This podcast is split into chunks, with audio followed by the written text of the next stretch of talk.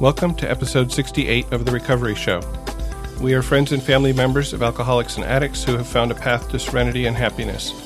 We who live or have lived with the seemingly hopeless problem of addiction understand as perhaps few others can. So much depends on our own attitudes, and we believe that changed attitudes can aid recovery. Today we're going to talk about forgiveness. My name is Spencer, and I'll be your host today. Joining me as co host, Erika. How are you today, Erika? I'm well, thank you. And, and uh, I tell you what, I am enjoying the weather the last few days where the sun actually came out and it got up to like 50 or something, and still Yeah. have a little bit of glacier in our driveway, but it's, it's going away. yes, it's quite nice. Oh, I'll tell you. Uh, so instead of a reading, um, I found some quotes about forgiveness. Uh, you know, on the internet, which is where all quotes live, right? Mm-hmm. Um, and I thought maybe we could like sort of ping pong reading them. Um, Okay. So I'll start with this one from from Tony Robbins. He says, "Forgiveness is a gift you give yourself." Uh, there's one that's from Anonymous. This is forgiveness doesn't excuse their behavior. Forgiveness, pr- forgiveness prevents their behavior from destroying your heart. Yeah, that very prolific author, Anon Imas. Mhm. Forgiveness is not forgetting an injustice done. It is the understanding that allows us to set aside the emotional impact of that injustice pertaining to ourselves. When we no longer hold those emotions and have understanding for the person, we have forgiven them. That's from Moonsinger. It's about allowing ourselves to heal, to move on, and to let the experience change us in a positive way.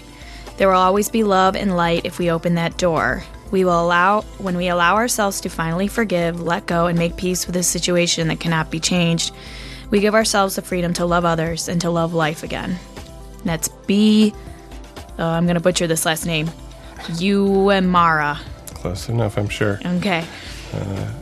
Forgiveness is not always easy. At times, it feels more painful than the wound we suffered to forgive the one that inflicted it. And yet, there is no peace without forgiveness. And again, anonymous. Thought we uh, I might like to start by just sort of um, looking at these quotes and uh, and thinking about what do they say. You know, what do they say to you about forgiveness, and maybe maybe in contrast to the way that you maybe used to think about forgiveness or forgiving someone. Um, well, I think the overarching theme of these quotes and then the sort of what we talk about in meetings um, in terms of forgiveness, it's uh, letting go of the past. And it's not really about the other person so much as it is about myself. Forgiveness is something I do for myself.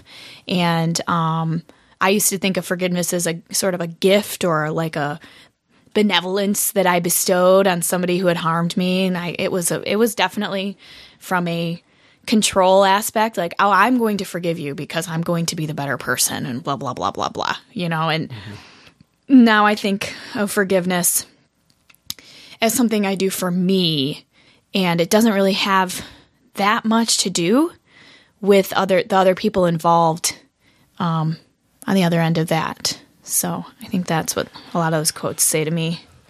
Yeah, and I have to say that certainly before I came to Al Anon, um, you know, my understanding of forgiving somebody was that that uh, well, first, pretty much they had to say they were sorry. Um, they had to apologize, whatever. Uh, I, if if that didn't happen, then how could I forgive them? Uh, that uh, and and you're right, it was sort of a gift, uh, and that and that also that forgiveness that if I forgave you for something and meant it, it was okay. That maybe it was okay that whatever you did, um, or or since you said you were sorry, now it's okay.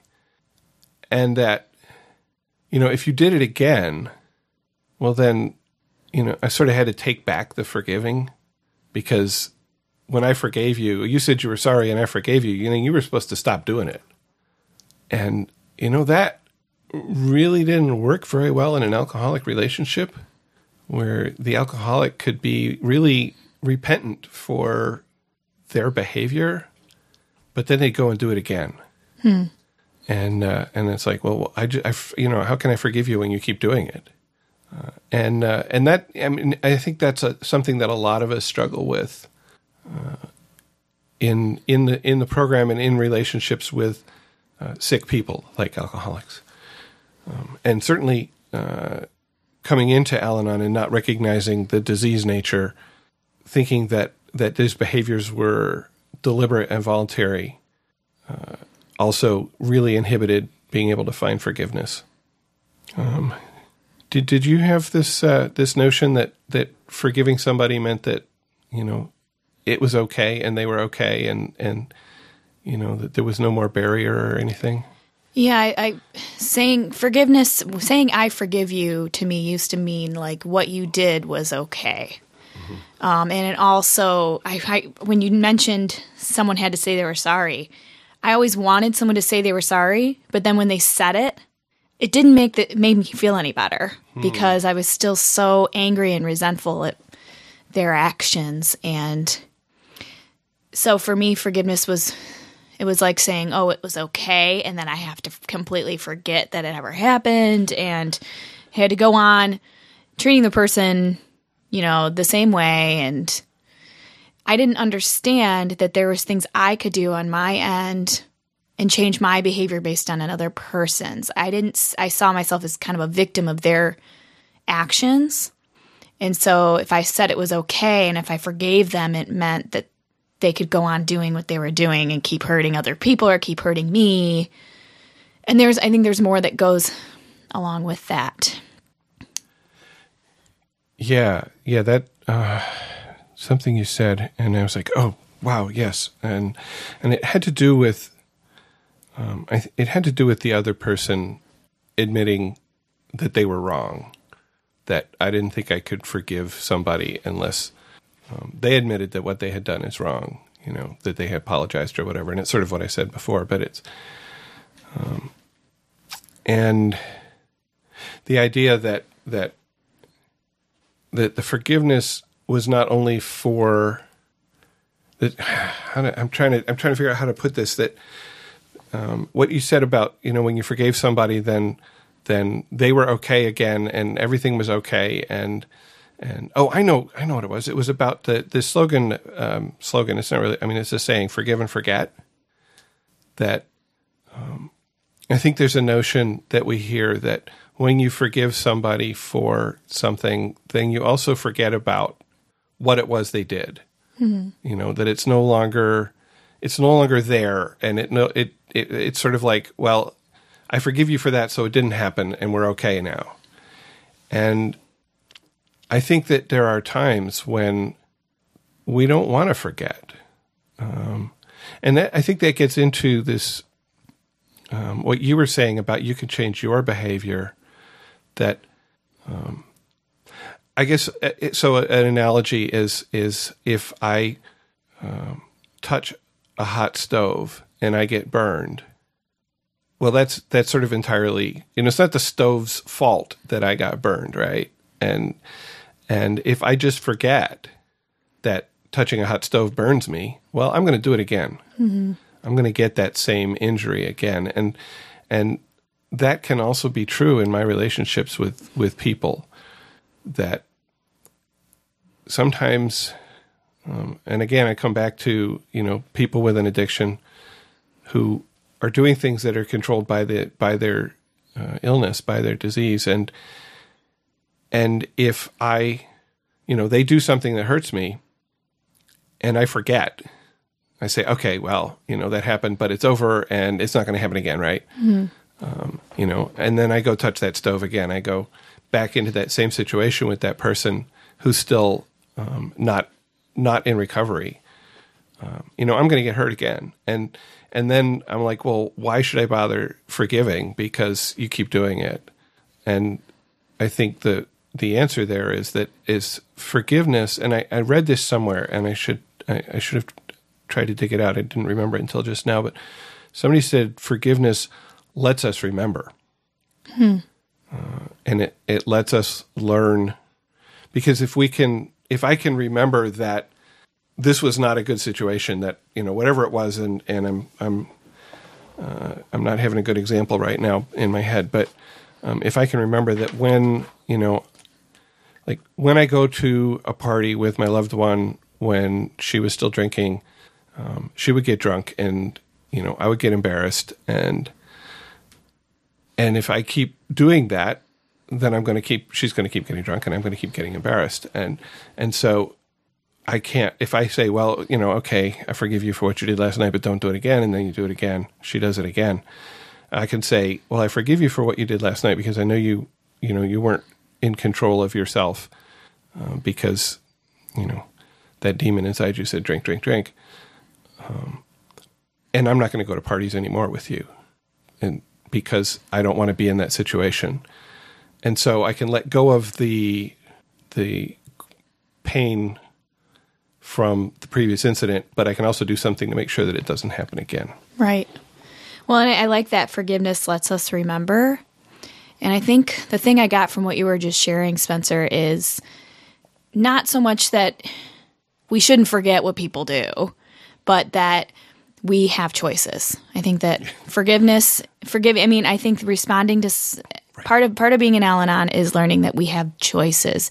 And before, when I didn't believe that I had choices, I believed that I was compelled to do as much as I possibly could to keep friends from abandoning me and from and I wanted to keep them to like me and that I had no choice over that. Yeah. I I forgave because I had no choice because if I didn't forgive them, they would go away and they would leave me. And so I think choices is the most is the most one of the good things that comes out of forgiveness. And I think that just in response to what you said about forgiveness lets us remember if something is really painful, I'm still harboring a resentment against that person or that event. Um, I don't want to think about it because when I think about it, those emotions that I have um, uh, surrounding that resentment, they come back and they make me angry and sad. Um, so for me, remembering what, um, being able to remember what someone did and just look at it like I'm looking at a fact, like my former close friend who I believe may be an alcoholic. I don't want to, she has to figure that out for herself, but yeah. I believe she may be an alcoholic she one time when we were drinking, she attacked me. Hmm. Um, and I was drinking and she was drinking and we got into a argument and she started hitting me and I can look back and I say I can say my former best my best friend at the time attacked me and and you know I still feel emotions about it and I don't I, I think forgiveness is going to be a process for that situation but I don't, because I know, because I think about forgiveness differently now, and because I think about it in terms of resentments and letting go of resentments, I think that I can say that and I don't have to worry about the kind of emotions and I don't have to I don't have to go into this tirade like I used to about she's this and she's that and she's you know she was sick. And I think forgiveness in terms of alcoholism really is dependent on understanding the disease of alcoholism because I really do think that when she was when she's drinking, her behavior changed and was negatively impacted by her drinking. And the person she is on the inside of all that would never do that to anybody. Hmm. She really would not. And I believe that entirely because I come to these rooms and I go to eight, eight, open AA meetings and I hear the stories and I have a better understanding of the disease of alcoholism and so I can move towards forgiveness. So, and I can remember without crying and going into a panic. Yeah, yeah, and that's that and that is that is so true. I mean, I still am I'm struggling with something that happened um, last year uh, where um, I was hurt by the action of a friend. I, am gonna, it, I'm not gonna say a friend did something that hurt me. I'm gonna say I was I was hurt um, because I think that you know what they did was something that they needed to do for themselves, and and that it was not aimed at hurting me, mm-hmm. but I was hurt by it, mm-hmm. and I'm working towards uh, working towards forgiveness, and it's been a process. Um, it's not. Uh, and and I think that that actually leads pretty nicely into the the next thing I wanted to talk about, which are some of the tools that we use uh, to move from anger and resentment to forgiveness. But before I do that, uh, we've had a little activity in the chat room here. Uh, we got Mark from Recovered Podcast has said several things. He said, "Forgiveness is only for the strong," and and I think it's definitely true that it it does take a certain um, inner strength, a certain spiritual strength to be able to find forgiveness for Oh yeah. For somebody who's maybe not repentant or uh, or uh, even if they are or they keep doing something. Uh, and uh, he also said, and I think this this is uh, lead, leads right into or, or relates right to the discussion we were just having. And He says forgiveness can't change the past, but it may change the future, um, and that is I like that. I like that, Mark. Me Thanks. too. Um, and then he says, "Forgive your enemies; it pisses them off." um, yeah, Careful with that. and, uh, um, we have a, a, a, new listener today, I think, uh, named Jen. Uh, welcome, Jen. Hey Jen. And uh, also, um, Mark and Milana are, are here. Awesome. And one new message. Let's see what we got here. Two new messages. Wait, come come back. Okay, everybody says hi. Okay. All right, but the the tools uh, for finding uh, or or for moving moving from anger and resentment uh, and hurt uh, to forgiveness, and what are the tools that we have in the program here? Um, and one of the things that's been really important for me in in this process um, that I that I talked about a minute ago, uh, finding forgiveness for a friend whose action um, I was hurt by, and part of that has been uh, basically doing the, sort of the fourth step, doing an inventory of, you know, what was what was going on in the relationship I had with this friend, and what was my part, and I'm as as I, as I look at it, as I go to meetings, as I listen, as I listen to podcasts, as I read literature, um, you know, I'm I'm finding finding what how my character defects probably contributed to um, you know the fallout, as it were, and uh, and that that's helping to reduce um, reduce the you know the pain that I felt, the hurt that I felt, and I actually I can't say that that I have found total forgiveness yet for for that action. Um, I do understand that um, you know it was what what my friend had to do at the time, um, and and for that I can let go. But um, I think it's I you know sort of like you were saying with your friend, you know, stuff just comes up and and um, I feel a little bit of that pain over again, and and so I'm I'm still working on it. But but definitely inventory has been um, an important tool for me in working through that that particular uh, situation.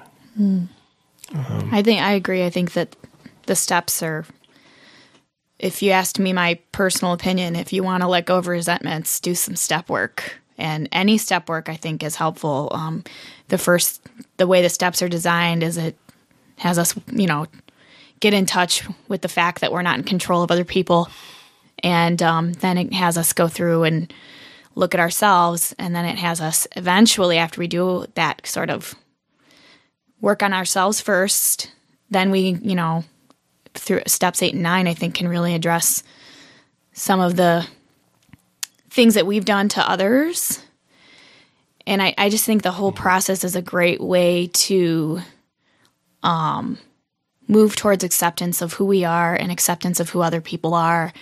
And it's a it's a gift to finally gain a little bit more understanding about the nature of human beings and how we're I really do believe I didn't believe this before the program but now I truly do believe that people are doing the best with what they have and so it's one of the I, I really think like one of the tools the steps as a tool sort of help us forgive others from the inside out so Yeah, yeah.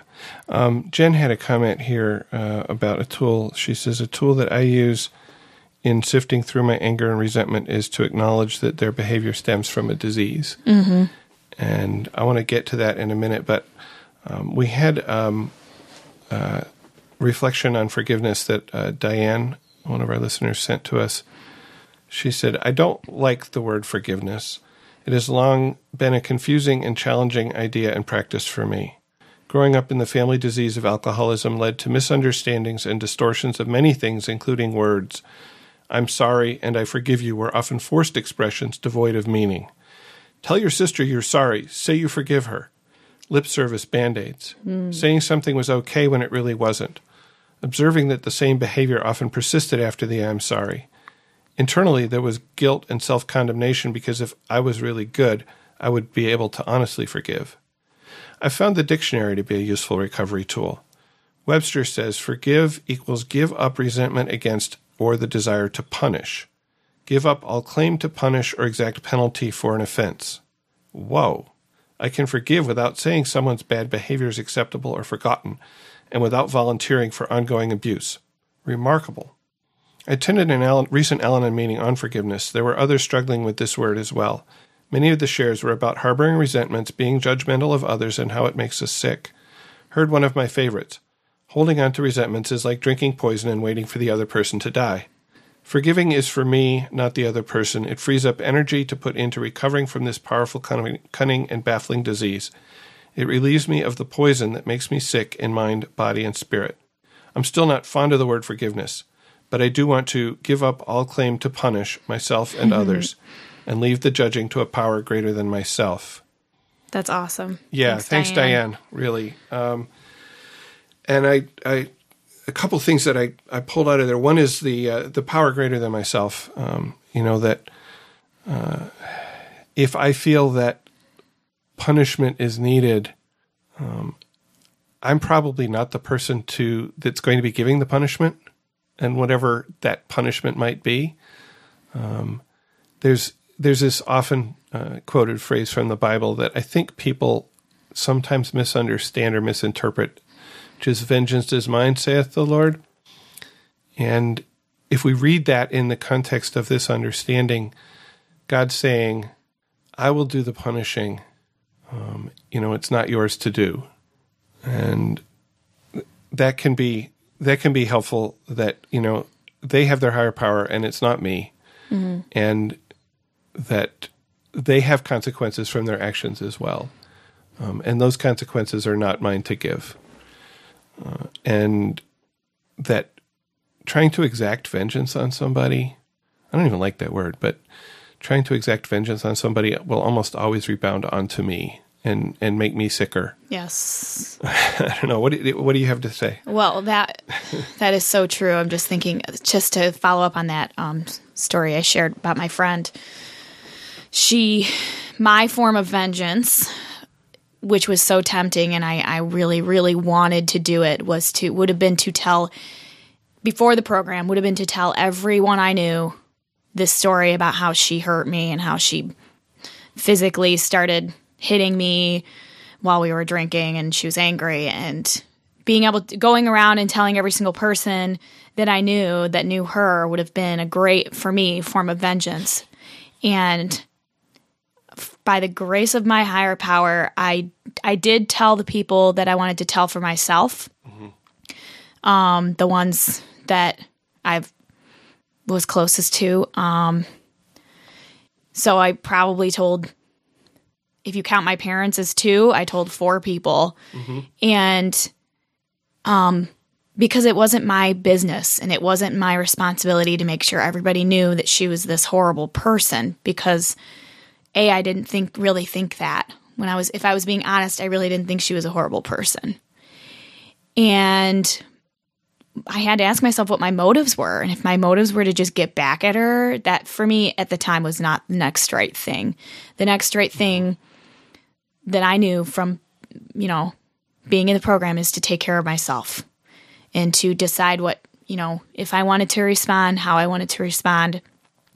And I think it was probably one of the healthier res- responses that I've had um, that I can definitely see as a difference um, um, compared to what I would have done before, you know, working the steps and being in Al Anon. So, Wow, absolutely.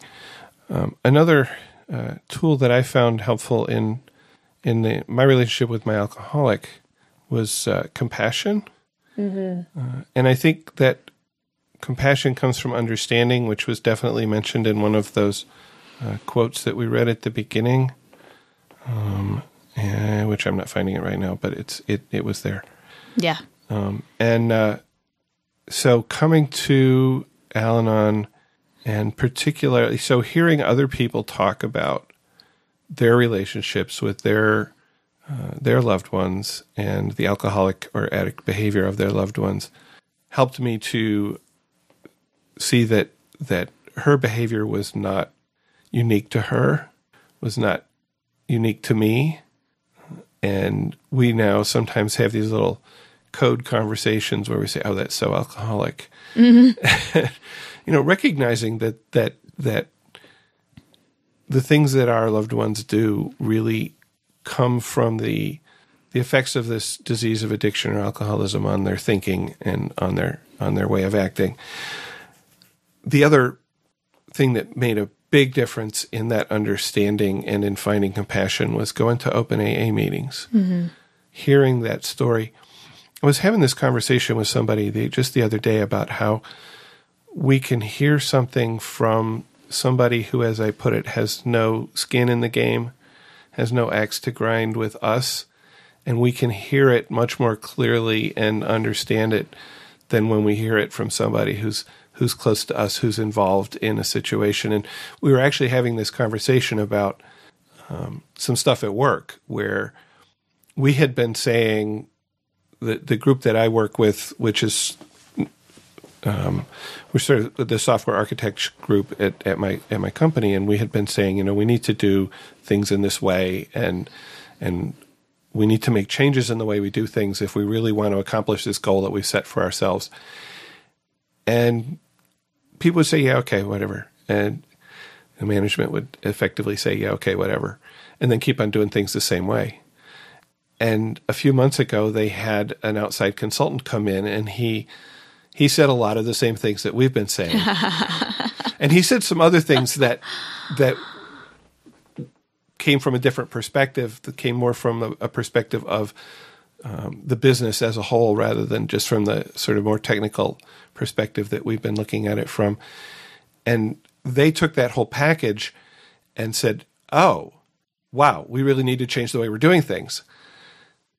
And it, I was having this conversation with my friend, and we are like, "Wow, people are like, they're all on board with this thing, and they're and they're they're being so cooperative." And I said, "Yes, because you know somebody who who didn't have, uh, you know, somebody who wasn't part of the organization said it, somebody who was perceived as neutral said it, and so when I go to an open AA meeting and I hear hear somebody's story." I, I can relate it to the experience that I had, but I can also look at it much more objectively. And then I, and then when I relate it, I can say, oh, and gee, that's sort of the same thing as, as, you know, I experienced or as my alcoholic experienced it. And I can start to see what, what also people are talking about their experiences sort of from a point of more clarity than when, when they're, they're in it. Mm-hmm. Um, and I could understand that from from their experiences, I could understand that that you know my alcoholic, my wife did not want to be doing what she was doing um, at the point she was at. That this was not fun for her, uh, and that that she really wanted to to change. And but I could hear from their experience how hard it was to make that change, um, and that only for most people only that moment of clarity that that came along at some point you know that that constituted a bottom only that moment of clarity got them out of it. And so by having understanding, I could find compassion. And with that compassion, I could understand that the things she was doing um, were not directed at me. And then I found forgiveness. I think it's also important for me to remember just that I'm not going to be that moment of clarity for somebody.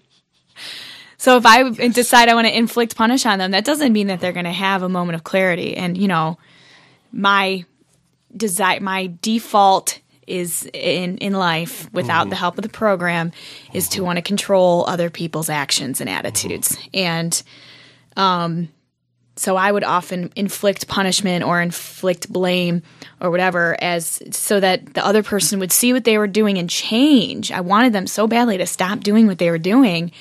And I'm not going to be that moment of clarity. I'm not going to give someone their moment of clarity. That is going to be between them and their higher power. And I think that understanding that is getting me to a place where I can forgive those who are sick, who have who I have been harmed by, who I've been hurt by. Yeah. And it also can get me to think about how I harm other people and you know, how people decide whether or not they're going to forgive me and that it isn't up to me to earn their forgiveness back and beg for their forgiveness. It's not up to me to give them that moment of clarity either. So, Yep. Yep. Another tool that often comes up um, in certainly in, in discussions and meetings is praying for the person that we're resentful or angry at. And a friend of mine said, "Yeah, sometimes I can. The only thing I can manage is the the sob prayer, which is God help that sob." Uh, but you know, it's it's true. I mean, when I when I consciously am asking God to to help the other person, um, it does also help to wash away some of the anger and resentment and hurt that I feel. And again, I think this goes back to what what Jen said. Uh, of you know, recognizing that at least the behavior of, of our addicts and alcoholics comes from an illness. Uh, you know, other people not so sure, but I think I think recognizing humanity in other people uh, it helps with it helps me to see their humanity when I can ask God to hold them in love because they are human, um, and as humans we are faulty, and we make mistakes and we do things that hurt other people. So that takes, I, I really want to jump in with this quote that I really like. And I know a number of people have used this in shares. It's from um, How Al Anon Works for Families and Friends of Alcoholics, which is one of our conference approved literature pieces. And um, it's in tradition, the tradition five section of book, page 113. It says, Everyone deserves love, even those of us, even those who have treat us, treated us badly. Holding on to blame and resentment, resentment hurts us far more than it hurts anyone else. Harboring ill feelings toward the alcoholics in our lives keeps us tied to an ongoing cycle of bitterness that can only make us feel miserable and victimized. Changed attitudes aid recovery. We can strive to understand the alcoholics, recognizing that they suffer from a disease that affects their thoughts and actions. Like any other human beings, they are doing their best with what they have, and they deserve our compassion and respect. Adopting this attitude may be the most generous gift we can give to ourselves. And I love that quote. I just, even just the first line, everyone deserves love, Yeah. that concept in and, in and of itself is really powerful to me. Yeah, and and uh, also, you know, the recognition that that holding on to um, anger and resentment is, or whatever it said there, uh, hurts us. Mm-hmm. You know, that comes with that that clarity, that self examination that we're asked to do in the program, and to recognize that um, who am I hurting here? if I'm really angry at somebody who's no longer in my life, who am I hurting? I am not hurting the other person. Um, and maybe I have to pray to have that hurt removed. Maybe I have to, you know, pray for the the ability to to let go. Um, so sometimes we might find ourselves in uh, in a place where we, we feel that we've been done harm that's unforgivable and I found myself. Well, I, I, Jen brought up the question of, of how do we forgive ourselves, and a few months ago, I realized, I remembered, I was finally willing to admit to myself, I'm not sure, that I had done some harms to my children when they were young that I had not really, well, had not made direct amends about, certainly that I had not admitted to God myself and to another human being until that moment. Uh, actually went back uh, to the person that I had done my fifth step with most recently and said, I need to talk about this. I need to tell you about this thing that I did. And after I, I laid it out, they said, Spencer, that wasn't on your fifth step. I said, Yeah, I know. That's what I'm telling you now because it needs to be. You know, I need to get it out in the open. But then I found found myself in this dilemma of how how do I forgive myself for these things that I did that I really knew were wrong, at least morally, at the time, and I did them anyway. How do I find that forgiveness for myself? And as luck would have it, or as my higher power would have it, I'm not sure which. At the at the sort of the, in the same week that I was struggling with this, I heard a first step talk by a friend in the program who talked about having been abused as a child um, by I think by his father. I don't remember. I think it was his father. It doesn't really matter. And that he had found forgiveness for his father, and and had moved you know moved past that and let go of it. And and afterwards, I said, "How? How did you find forgiveness for that? You know what? It, it, it seems to me is is an unforgivable action on the part of a parent." And and my friend said, "Well, I recognized that he was doing the best that he could with who he was and what he knew and and what he was able to do at the time." And I it just I don't know, I was in awe. But and I said, you know, I'm struggling with this, and he said, you know, maybe you knew it was wrong, at that moment you didn't know any other way to do what you did to to to to do it. And I said, hmm, you know, and that's so I'm still I'm still sort of sitting on that, but I it, it this recognition that that I found myself and and you know these were actions that came generally came out of um, anger or frustration, probably more often frustration, um, and that at that time I did not have tools to do differently than what I did, and I think I can forgive myself for that. Um, then comes the question of making amends, which is a totally different um, step here, but. but I think that is really important in in to answer Jen's question. I I personally I believe that eighth and ninth step are imperative, um, and I think that it's a process. Understanding that it's going to be a process. Um, but the eighth step says we make a list of all persons we had harmed and become willing to make amends to them all. And nine is making direct amends to such people wherever possible, except and to do so would injure them or others. Now, for those of you who are new and haven't worked any of the steps or anything like that. These don't, I I'm really glad that these steps are 8 and 9 because I when I first came into the program I did not like the idea of making amends to anybody because I really I what they had done so much more harm to me. That was my I mean that was my mindset is they've done so much more harm to me. And I I have people on my amends list that I'm not willing to make amends to right now. And I trust in my higher power and I trust in the experience and wisdom of people in the program who have done their amends that that willingness will come if I ask for it. And I continue to seek the help of my higher power.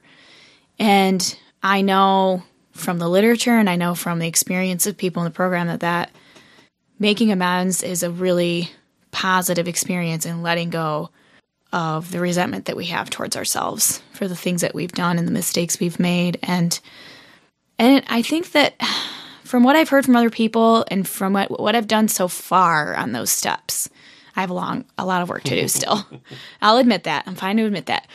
Um, what I've done so far is that I, I, I really feel, I, I, I trust and I have faith that making amends is the a way to start really changing our behavior so that we aren't as likely to make those mistakes over and over again. Um, even if it's we only make it one more time rather than two or three more times, but just admitting where we were wrong and admitting it out loud to the person that we harmed is, I think, something that definitely is a big part of moving towards forgiving ourselves for those things we've done in the past. Yeah, and and you're right that in this case, um, at, you know, at one point I was thinking, I don't think I can make direct amends to my children before I found for some forgiveness for myself, but also that part of the process of finding forgiveness, I think, comes through making amends. Mm-hmm. And one of the things that's hard about this for me is this is this is behavior that that I s- stopped a long time ago. Um, but and and so you know that I can I can go and I can say I did this and I'm sorry, and I'm not doing it now. But if making amends is making it right, there's no there's no way that I could see that I could actually make it right, and I think that is part of what makes it harder to forgive myself for it. That I I can't go back and change it. Mm. Um, you know, there was harm done, uh, and and and I don't know what what a good form of amends is, uh, other than, I guess, saying you know saying to them, you, know, this experience you had, sort of validating their experience and validating that it was it was not correct parenting, it was not good parenting. I don't know. I still struggle with that, as you can see. Well, and I um, struggle with that too because one of the things I think is scary about making amends is that I don't know where to go. And I, when I was working the ninth step with my sponsor, I asked her, I go, how do I know what I'll, what to do for amends? And she said, well, you could ask the person. and I'm like, oh gosh, but it's the most logical, really the most logical response. And, and asking the person after you say, I, I've done this, I've done this, what can I do to make it up to you? That is a choice that we have as part of making amends. I can't say that I've asked someone straight up what I could do to make it up to them. But I know that it's it takes a lot of courage to sit down and, and make amends with someone, and it's hard. It's really hard, and I'm almost getting I'm, I get emotional thinking about it because I don't want to be that vulnerable and that at the mercy of another person because that then I have to actually let go and let go of that control to my higher power. And if I ask the person what I can do to make it up and then they tell me, I mean, I have to try my best to do that. And that is being put in a very vulnerable position for me. And, but I know that it's the right thing to do. So it's nice that, I mean, working this step, I think working steps eight and nine with a sponsor is very important. Yeah. Like, do I do not suggest working any of the steps by yourself. Um, but I think that I sought the most help with understanding amends through my sponsor, and, and I got a lot of help and a lot of tools and a lot of options that I could do.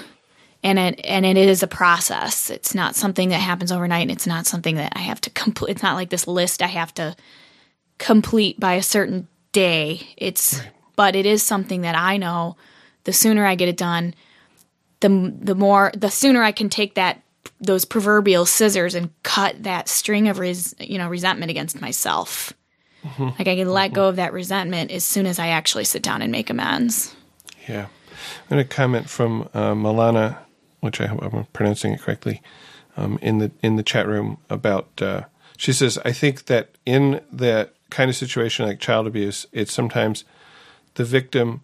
Who needs to forgive himself or herself that he or she was blaming himself or herself for the situation. And uh, and she says, for me, it's more acceptance of the past than forgiveness is needed to move forward. And I think that's definitely true. I mean, acceptance, which I know we talked about acceptance quite a while ago. Um, acceptance is a huge tool for me in in helping to find forgiveness because in accepting that what has happened happened, uh, as as a, I heard it put once, you know, even God can't change the past. Um, that that acceptance can help me to um, to find forgiveness, let go of um, you know resentment that I have on somebody else for something that happened in the past. Mm. and in this case, um, the uh, you know the acceptance that as a child in particular you're not you're usually not in control of what happens to you you're very much as not in control of what happens to you. But um, it's so easy for a child to try to take responsibility for things that goes on around them, you know. And and sometimes as children we get those messages. Well, you just ruined our whole vacation because you did this thing. Um, I'm sorry, you know. Mm. Uh, I'm a child. I don't have that much control. Um, and uh, you know, and and to be believe that you're responsible for um, the abuse that somebody else put on you, probably because maybe because they told you you are. You know, if you were a better if you were a better child, I wouldn't have to hit you. Um, that's a huge responsibility to put on somebody who is really it is totally not their responsibility at all. Um, yeah, and uh, and that actually is helping me to think about um, how how I'm making amends to uh, to my children for for some of the things that I did. And you know, I've talked about my anger, rage issues uh, before, where I would just explode, yeah. and they were often the target of that explosion. And I have talked more to my daughter than to my son about it because she she brings it up.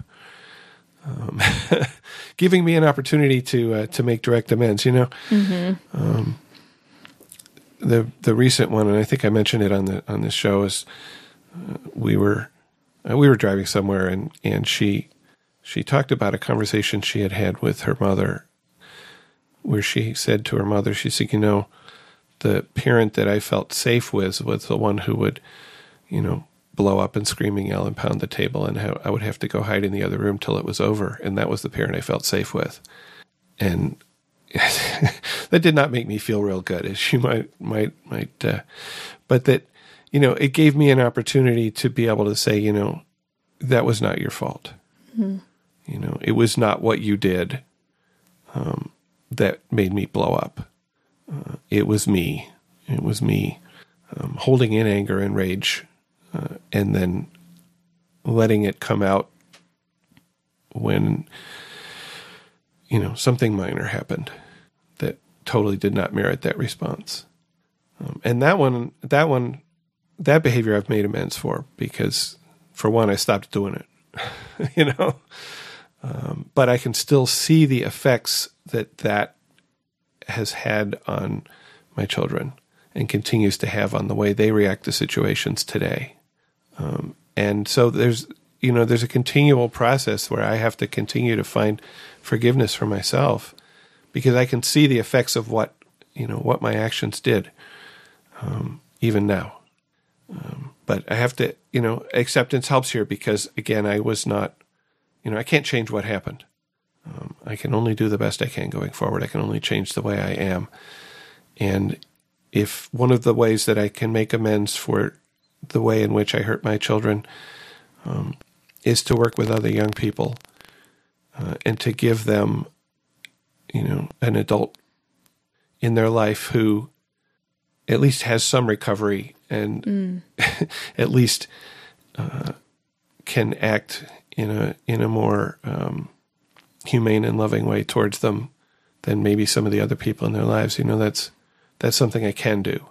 Um, I can I can do it for other people who might be in the same place that my kids were. Um, in in some very small ways sometimes. But uh, you know, I can't change what happened to my kids.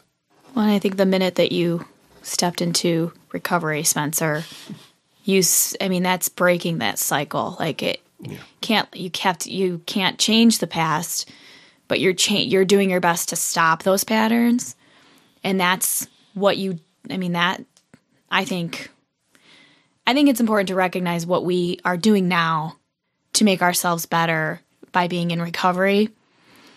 And I think that when we look at the present and say, I'm not doing it anymore, and so many people, I think, in this world don't ever get that opportunity and they don't ever get that perspective and that new way of life that we get. And I, I feel, I feel so, so blessed to be able to even just stop this stop the pattern so that's not this something that just happens for the rest of my life and my kids are you know, my possible children yeah. and their children are affected by. And so the fact that you are stopping, no matter what, you know, at this, I mean, you stopped for how how many years ago you came into recovery. That is that's amends in itself, I think. It is. It is. And and I need to continue to remind myself of that and it's you know, this is one of the things that's really helpful in in coming to meetings and talking to people to, you know, having a sponsor is that I can get that voice that's outside of myself that can mm-hmm.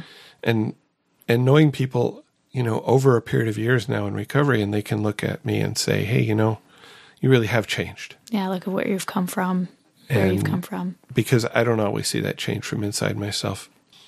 One of the things that I I think we have alluded to but not really talked about directly is so if we're in a relationship with somebody who is not well, who is not in recovery, um, and we can find forgiveness for things they've done in the past, but we have this understanding that these things might happen again in the future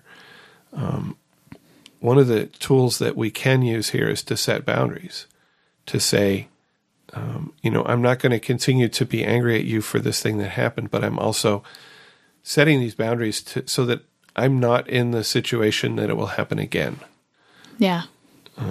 and i think i, I talked a little bit about that with the sort of the party example and you know basically we stopped going out Yeah. okay um, and and i don't think we we we stopped going out for healthy reasons at the beginning but you know recognizing that i didn't have to put myself in a place where i was being affected by um, you know her behavior was was a a healthy thing for me to understand uh, and to to make the choice to do that rather than to just sort of hide. The podcast that you that that this this program did many moons ago i don't remember when it was but it was about boundaries really changed my whole it was like life changing for me just to hear those discussions because boundaries to me are not something i say to another person they have to do. It's um bound a boundary is deciding how i will respond if someone should do a certain behavior. And I don't always think of them out loud or like purposefully. Um, a boundary that I had developed um, because of the program as a result of coming to meetings and working the steps was that I don't have to be in a situation that makes me feel unsafe.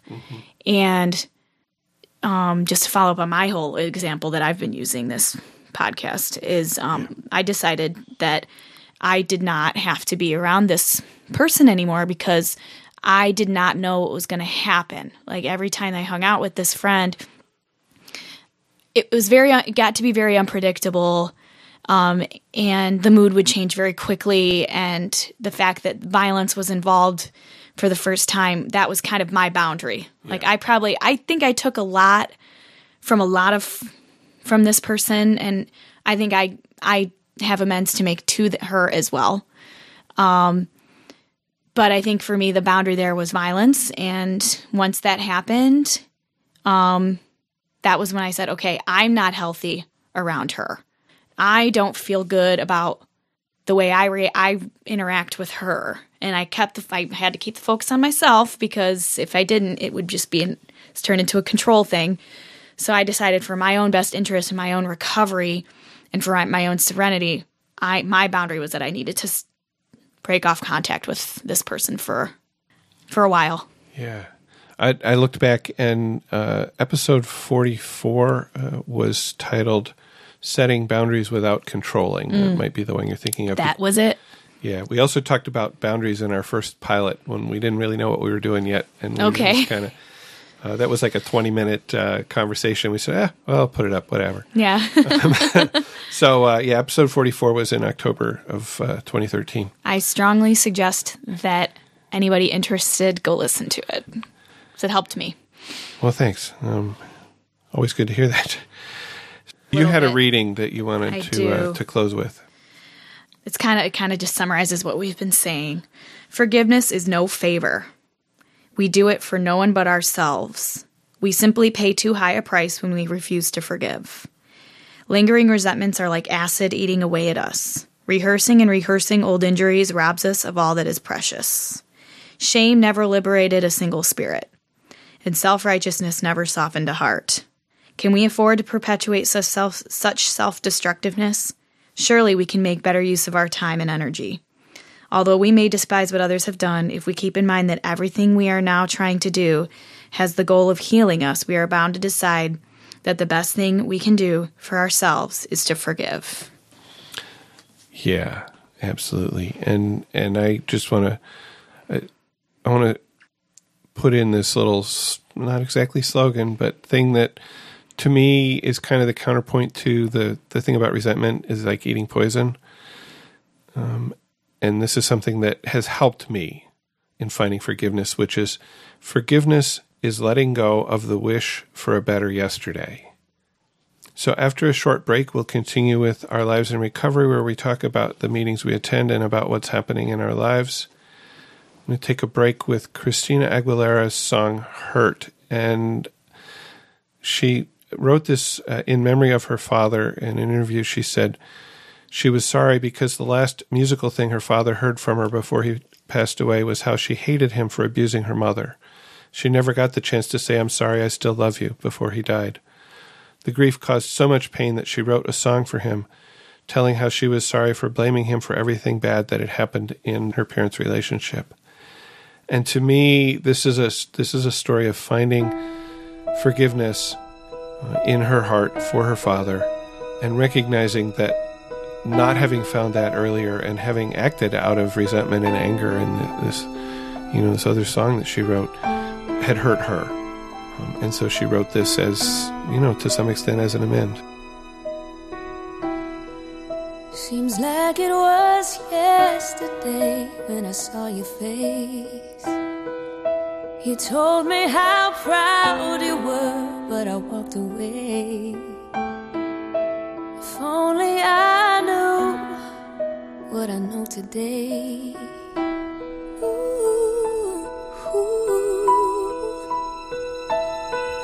I would hold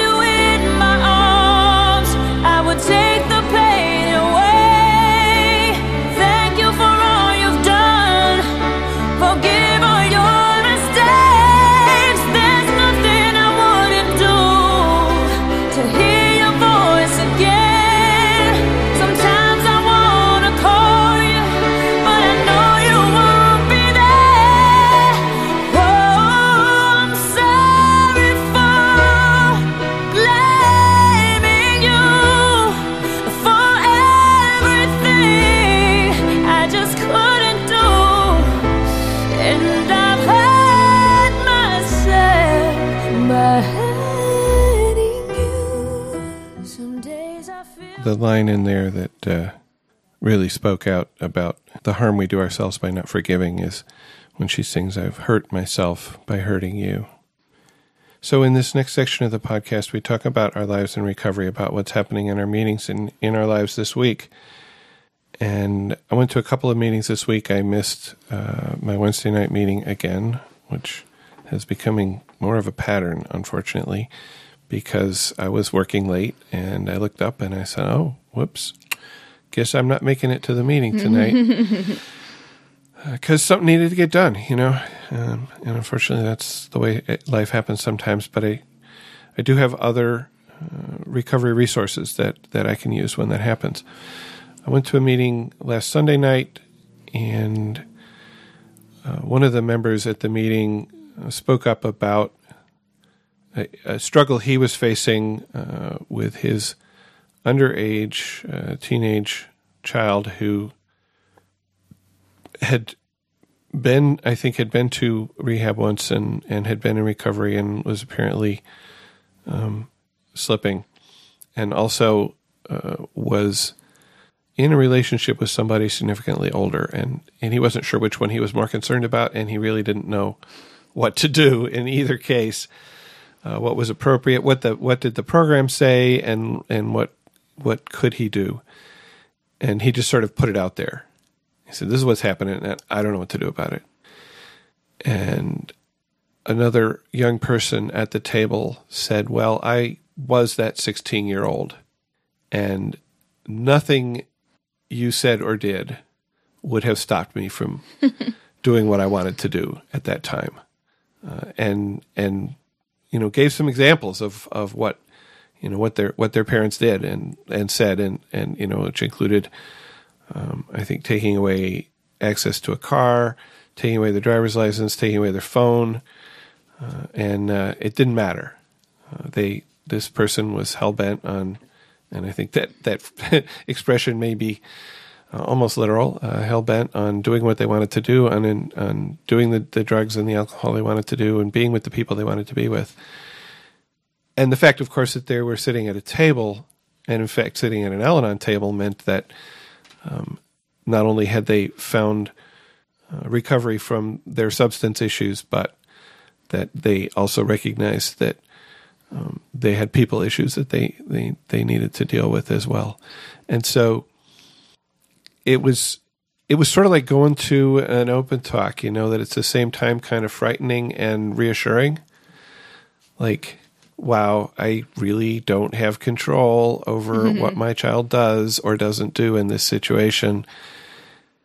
But this person who was in the same place as my child is here in recovery. And so there, there there's hope. Mm-hmm. Uh, and uh, so it was it was it was an interesting meeting, um, really was. And I and I talked to the guy afterwards, and he he said that helped. That hearing that from this other person at the table helped him to really clarify what he had control over and what he didn't have control over, and what maybe he could do and what he couldn't do, or what what, what probably wouldn't work if he tried to do it. Um, went to meeting yesterday morning. Uh, it was on the fourth step It's a good meeting. I like that meeting. and uh, yeah, you know, I walked in, and this meeting, uh, first Saturday of every month, one of the tables uh, actually is working their way through the blueprint for progress, Yep. one or two I've questions been there on a that week. day Yeah, at that table. yeah, it's pretty cool. And I normally sit at that table, and I walked in and I saw all those little blueprints scattered all over the table, and I was like, oh. I'm not up for doing fourth step this morning, so I sat down at the other table, and we got we around. have choices. we Isn't got around nice? through the reading and said, "Okay, we're doing step four this week." I was like, Aw, man. I love it. yeah, uh, I guess my higher power wanted me to talk about uh, to to listen to, about and talk about step four, so we did, and and it was it was pretty good actually. Um, there were some a number of people talked about their experiences in doing step four and the different ways in which they'd done it at maybe at different points in their life, and also the several people at the table who were still working their way up to it. Um, and I hope that maybe those of us who had done it gave those people a little bit of um, encouragement, a little bit of maybe the feeling that wow, it's it's not as bad as it looks like from the beginning, from from the outset, uh, and that it really really had done good things for our recovery. I I, re- I I have said, and I will continue to say that that my recovery really didn't start until I did uh, an inventory and talked about it to somebody else. That that was the real beginning of of my my recovery. I got you know I felt better. I felt better before that, uh, and but really getting better, um, finding the gifts of the program did not happen for me without without actually working those hard steps. Yeah. The real change. I, I relate to that. Yep. So uh, I think that's what I've got for the week right now. How about you, Erika? How's your life been recently? It was good. Um, I made it to Saturday night meeting last night. Uh, I think that my week has been mostly devoted to um, compassion to the alcoholic. Um, because last night I went to an open AA meeting. And I also, this week, um, last weekend, and um, this week, I actually, for the past couple weeks, I've Netflix has um, released a couple movies that are about alcoholics and their loved ones. And one one of them is Flight, which I'm sure you guys have talked about on this. And um, I watched that, and I almost had a heart attack in the first part of the movie. Um, it was really, really deep and touching, and um, I don't think I could have watched that movie with the same openness and willingness to um, understand the protagonist had I not been exposed to um, the disease model of alcoholism and Al-Anon. And then I also highly recommend if anybody's interested in a movie called Rachel Getting Married, and it's about a young woman who's coming home from rehab for a family wedding. And that one's really sad and good and happy and all all everything in between, every range of emotion you could possibly feel, you will feel watching that movie.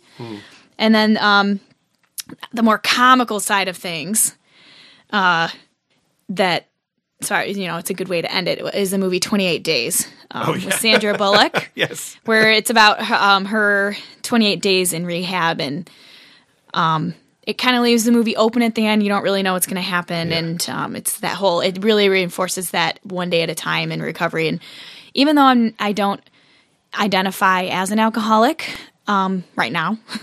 um, I do. I really like these movies now, and I saw Twenty Eight Days before I was in Al-Anon, and Oh. I watched it after, and it was a completely different movie watching it after being in the program, and it was funnier.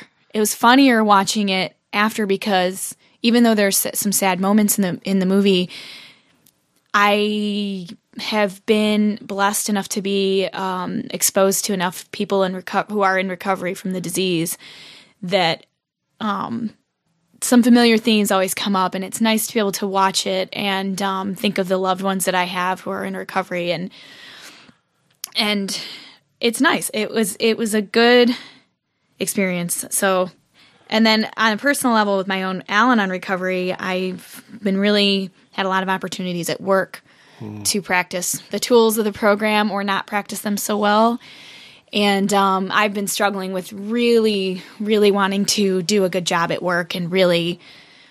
Fo- I, I haven't been focusing so much on what I'm doing as much as I've been focusing on what other people think of how I'm doing Oops. oops and the the the gift of all that is that i'm able to sit here right now with you spencer and the rest of the people listening and admit um that that's what i've been doing and be able to say you know this is something i'm doing and i need to look at that and i need to use my tools and i need to pray and meditate about um you know maybe what what is my what's really going on there and and um the answer usually to all of this is uh, fear.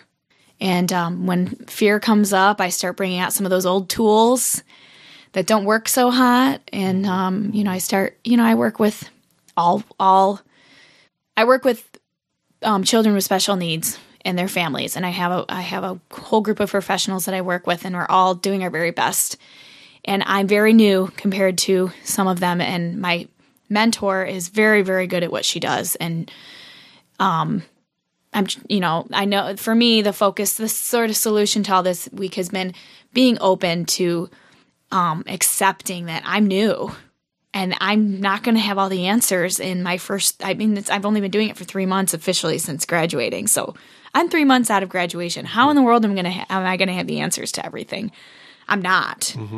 So um, it's going to be a process for me, and um, it's I happen to pick a career that you don't really ever. I'm never going to know everything because there's always going to be a kid who comes in and they don't fit the mold or they don't fit a proto, you know, a prototype or like a no. Every kid is different, so um, I'm always going to be learning and growing and changing in this career, and it's nice that when I can remember and when I can be gentle with myself and be gentle um, and remind myself that you're doing the best you can with what you have, or, you know, maybe you could be doing better with this, this, and this. And being able to look at that and change as necessary has been something I've been working on this week.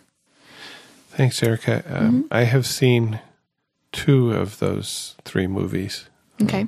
I saw Flight in the theater, and I mean, the first part of it was kind of like you know an action movie thing, so it wasn't didn't didn't grab me quite as much as as it sounded like it grabbed you. But then I got extremely triggered later on when because I knew he what what was going to happen. I quote knew what was going to happen, and I didn't want it to happen because it reminded me so much of things that had happened in my past. Um, the ending surprised me. I thought it was a really realistic view at the disease, though. yeah, It yeah. was. Well, the, the certainly my friends who are who are alcoholics uh, kind of, uh, yeah, have said that about what happens. Um, that you know the uncontrollable nature of of the disease, the the lack of control over alcohol in particular. And uh, I saw Sandra at 28 Days, uh, also on Netflix, I think, a while ago, and it is hilarious. Um, although I know Joe on the Recovered podcast hates it, but You know, it's funny because I had a little Twitter conversation with the Recovered Podcast Twitter account Oh, yeah? while I was watching the movie. funny. so it was kind of nice. um, a movie that I saw last year. Um, that I, I think it's not available for streaming yet. Every time I look, it's. I think I could pay Amazon money to be able to stream it, um, but I haven't got that. Uh, I saw it in the theater. It was Smashed. Oh, yeah, that's based on a memoir. I've seen the memoir Yeah, and uh, in the bookstore.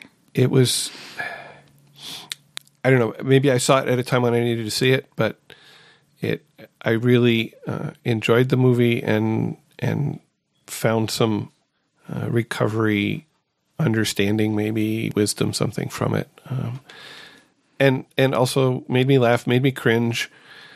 Uh, and uh, I felt that as with any movie parts of it were not totally realistic. And I can't really, I don't really want to talk about the parts that I didn't like without um, spoiling uh, some of the uh, some of the surprises in the film. So I won't. So next week, uh, our topic next week is going to be Tradition Four. It's April. I'm going to talk about Tradition Four, um, and uh, I think uh, Rachel, who was here a few weeks ago, is going to be joining me again for Tradition Four. And Tradition 4 says each group should be autonomous except in matters affecting another group or Al Anon or AA as a whole. And what I like to do in the tradition uh, discussions is also talk about how we use these traditions not just in our meetings, but also in our lives and our interactions with other people in our lives. Because, you know, I've heard it said that the the steps are how I live with myself. The traditions are how I live with other people. Or as uh, a friend of mine put it a little more darkly, uh, the steps keep me from committing suicide, and the traditions keep me from keep me from committing murder. Yeah, I like that. Uh, so anyway, uh, we'll have that discussion next week, and uh, yeah, um, we welcome your thoughts. Yeah, that's that's where I am. Mm-hmm. We welcome your thoughts. You can join the conversation. So um, leave us a voicemail or send us an email with your experience or your questions about our upcoming topics, which include Tradition Four next week, and also planning uh, living with active addiction or alcoholism. Probably as a series of interviews. I want to release that one, I think, on Easter weekend, so I don't have to be up here doing a podcast on Easter. Nice. Um, yeah. Uh, also, talking with some local friends about uh, doing maybe sort of a um, roundtable about um, living with small children in in a family where there's active addiction and what maybe is is different about that and their experience. I don't have that experience, so I'm having to rely on other people. Um, so we would love to hear from you. And uh, how can people send us feedback? How can they join our conversation? Well, they can call and leave us a voicemail at 734 707 8795. Call right now if you'd like. The number again is 734 707 8795. You can also use the voicemail button on our website to join the conversation from your computer. If you prefer not to use your voice, you can also send an email to feedback, one word, at therecoveryshow.com. That's feedback at therecoveryshow.com. We'd love to hear from you.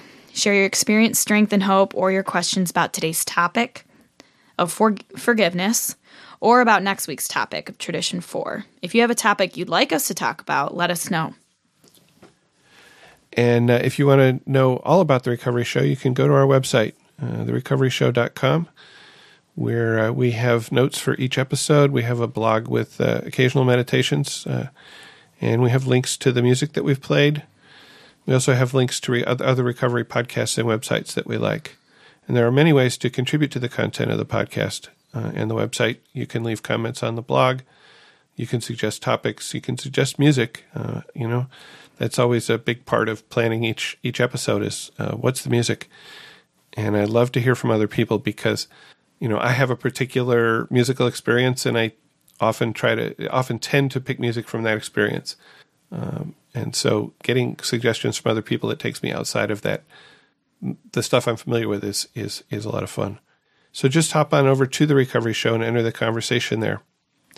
And if you'd really like to join the conversation, I mean, literally, you could uh, be a guest host by a phone or Skype or uh, another any other electronic voice communication, you know, whatever. Um, so email to feedback at therecoveryshow.com if you're interested. And I really would like to thank those of you who have written to me about this. And um, I will be in touch with you about uh, accepting your offer for some upcoming shows.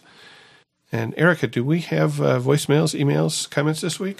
Yes, we do. But first, uh, we're going to listen to a song called Forgiveness by Matthew West. Matthew West has spoken about his inspiration for this song, how it came from a story of a woman who had forgiven her daughter's killer. We will post a link to an interview he did with Katie Couric in the show notes at therecoveryshow.com slash 68. Yeah, and actually, as I recall, this uh, um, there's there's two interviews there. One is with him about um, writing the song, and then there's also um, an interview with the the woman whose experience inspired the song.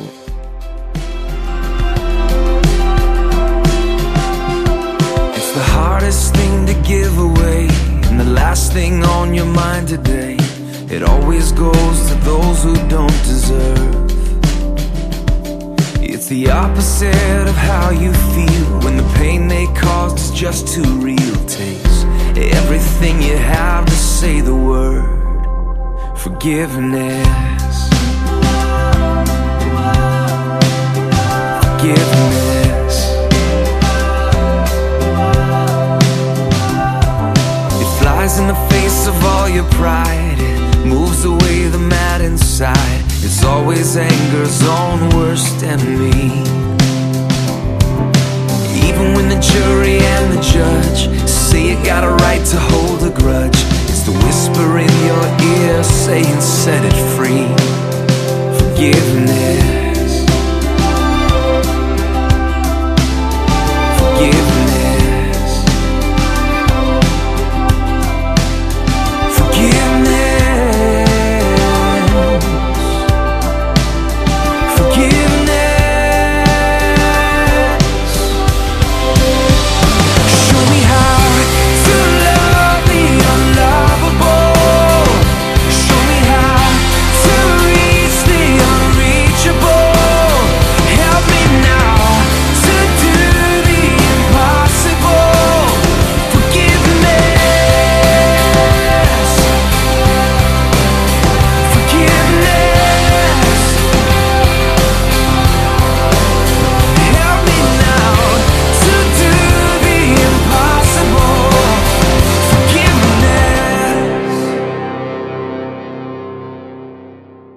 Laura sent this note about the codependence episode.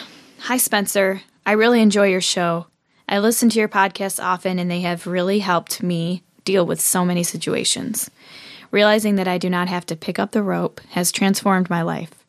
My loved ones who have troubles still have those troubles, but I am finding myself able to love them and not go crazy. Sorry. That's okay. Laura from South Carolina. We got a, a, a, vo- a voicemail on the phone uh, by calling the phone number from Jen uh, in response to the most recent episode, Made a Decision. Hi, Spencer. This is Jen in Virginia. Um, I just finished listening to episode 67, Made a Decision, and had a few comments for you. Um, first, about the uh, your codependent need to have co-hosts that you talked about in the second segment of the podcast. Um, I just want to say that I think you do a great job even when you're on your own, and I have never been disappointed to turn on an episode that's just you, and I've always found value in episodes that are just you because even just your voice is another voice that's not inside my head, and certainly there's value in having additional perspectives, but just one more perspective is one more that can benefit me. So I wouldn't worry about that so much. I think you're doing fine. And uh, and thanks, Jen. Um, I do appreciate the vote of confidence, and and I knew that that it was you know, it was in my head uh, and and probably not representative of reality. Uh, so we have uh, an email from Jay. Could you read that, Erika? Sure. Spencer, just wanted to write and let you know how much I enjoyed the recent episode on codependency. I was on a flight from New York City to Chicago with no Wi Fi, but fortunately, I had downloaded the episode previously and was able to listen. I've heard a lot of episodes over the past year or so, and this was probably the best one. I believe it's largely because it was a solo show. While I think your guests are great, being on your own allowed you to get a lot more depth in, into a lot more depth on the subject. While it may not be your first choice, I'd highly recommend you do more solo shows in the future. Keep up the great work, Jay. Well, gee, thanks, Jay. No, no. Us he, co-hosts over here. he says, I think your guests are great. Okay. He's trying to be I'm balanced. just joking, Spencer. yeah, I'm just yeah. joking. He's just responding to my insecurity. Okay. And you know, I appreciate that I have all these codependents listening Yep. to the show who are willing to call up and, and tell me that I'm just being insecure and I'm doing great. So, uh, you know, thank you all. This is this is why I like Al-Anon. All right, and uh, Shannon uh, Shannon used the voicemail button on the website to comment on. Um, I think it was oh yes, the episode God's will or intuition. Hi, hi. My name's Shannon, and I'm listening to Intuition or God's Will, um, episode 61. Um, I'm a little confused um, because I see the distinction being made about intuition and uh, one knowing the will of his or her higher power, and under how do I know the will of my higher power, I see the um, the fourth um, bullet down says calm and then gut feeling. And gut feeling to me has always kind of been synonymous with intuition, but yet they're separate here on the screen because you have one being intuition and then one how I know the will of my higher power and then gut feeling under that. So I'm just beginning to, I guess, realize that intuition and knowing God's will are not synonymous, as I've always thought that they pretty much were.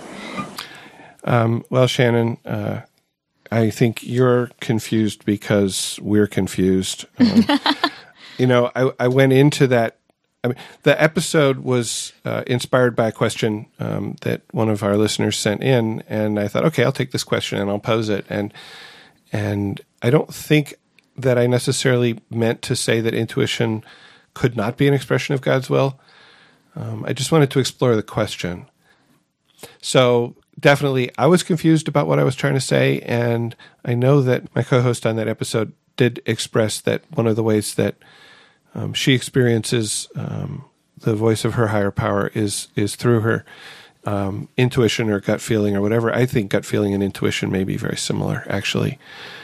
And I wanted to read uh, this from the book Alcoholics Anonymous, the, the promises uh, after step nine, where it says just this one sentence We will intuitively know how to handle situations which used to baffle us.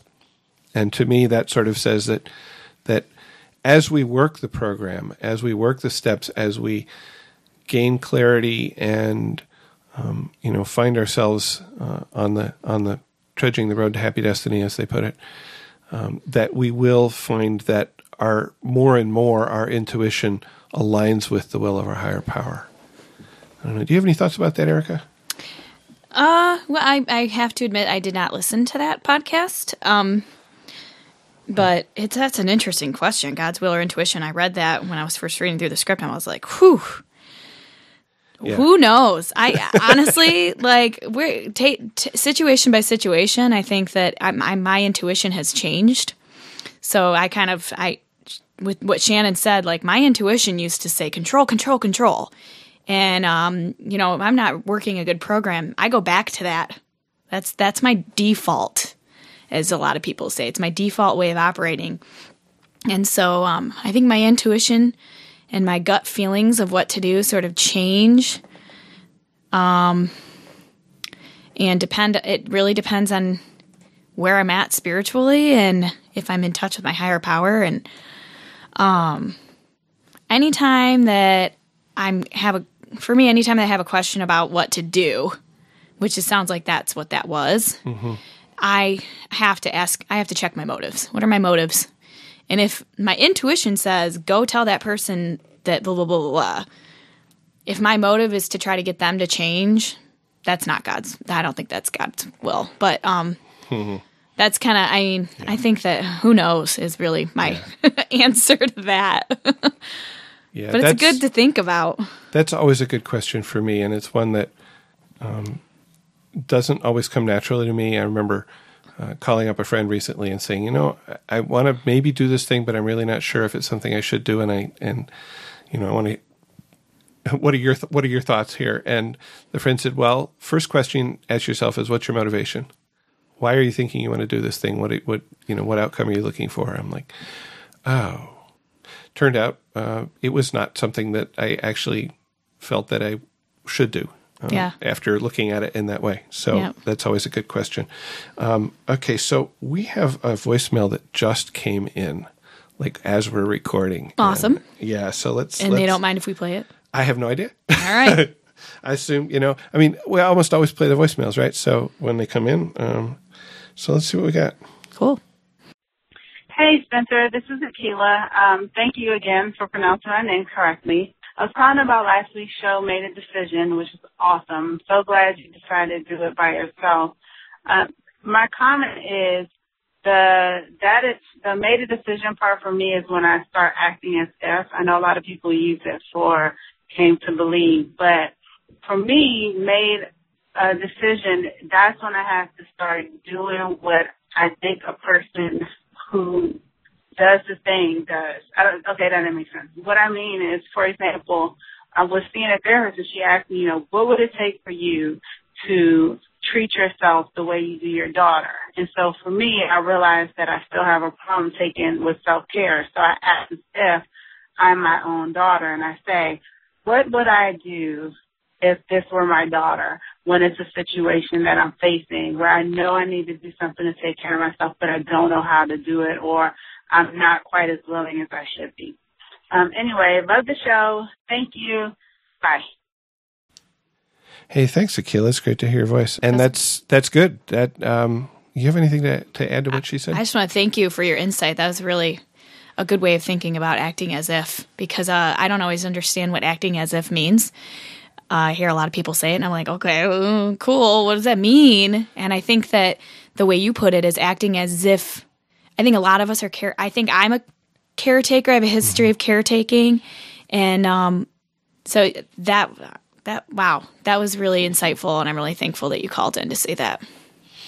All right, and uh, so um, as as you've heard um, maybe a couple times today, um, we it is possible to listen live while we are recording, and we always enjoy having uh, people in the chat room uh, keeping us company while we're here, and I especially do when I'm doing it by myself because One is the loneliest number. yeah, oh god, oh no, oh no, I'm gonna have to go play that song, sure. otherwise I won't get it out of my head. Earworm. Uh, it is an earworm. it is absolutely an earworm. All right. Well, um, you can listen live as a recording. Um, there's a listen live link at the top of the page, and uh, you can interact with us in the chat room. So, planning to record the next episode Sunday, April 13th at 2 p.m. Eastern Daylight Time, which is 18 Greenwich time, in case you need to translate because you're in Europe or, I don't know, Australia or something, or maybe even California. Uh, so uh, so come on over, check us out. Um, enjoy having you. It doesn't cost you anything to listen to the Recovery Show, but we do have expenses which are running about sixty dollars a month, and you can help to support us and keep us on the web and in your ear in a couple of ways. We have a donation button on the website where you can support us directly. And we have also put together a list of recovery related books. If you click on the books link at the top of the page, and if you order one of these books through Amazon, uh, through the links on the website, we receive a small commission. And in fact, anything you order from Amazon after you click on one of these links, even if you don't buy the book, um, will uh, will help us. It costs you nothing extra, and it helps to keep us on the air. And I want to express gratitude to those of you who uh, have helped us and continue to help us in this way. I have no idea who you are. Uh, Amazon does protect your privacy, uh, and uh, my, so my thanks to all of you uh, anonymously out there.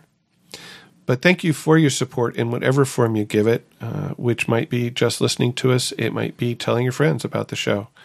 We are here for you. I'm going to close the show with the song Amazing Grace uh, as sung by LeAnn Rimes. This is a, a really beautiful a cappella rendition. And I feel that this hymn expresses the forgiveness and love of our higher power um, and the way in which, you know, if God can forgive us, maybe we can find forgiveness for ourselves and for those who have hurt us. Um, grace, as expressed here, is often defined as the free and unmerited favor of God. It's something we get um, just for being who we are because God loves us. Amazing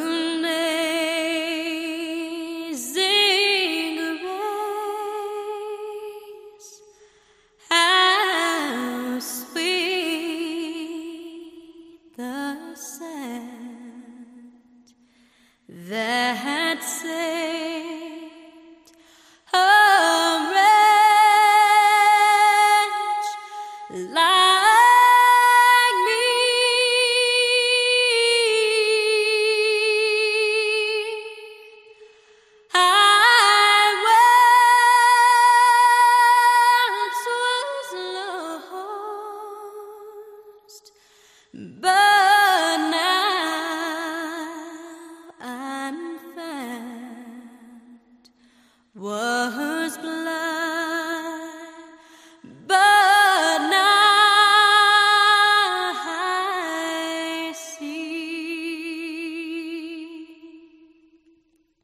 Thank you for listening, and please keep coming back.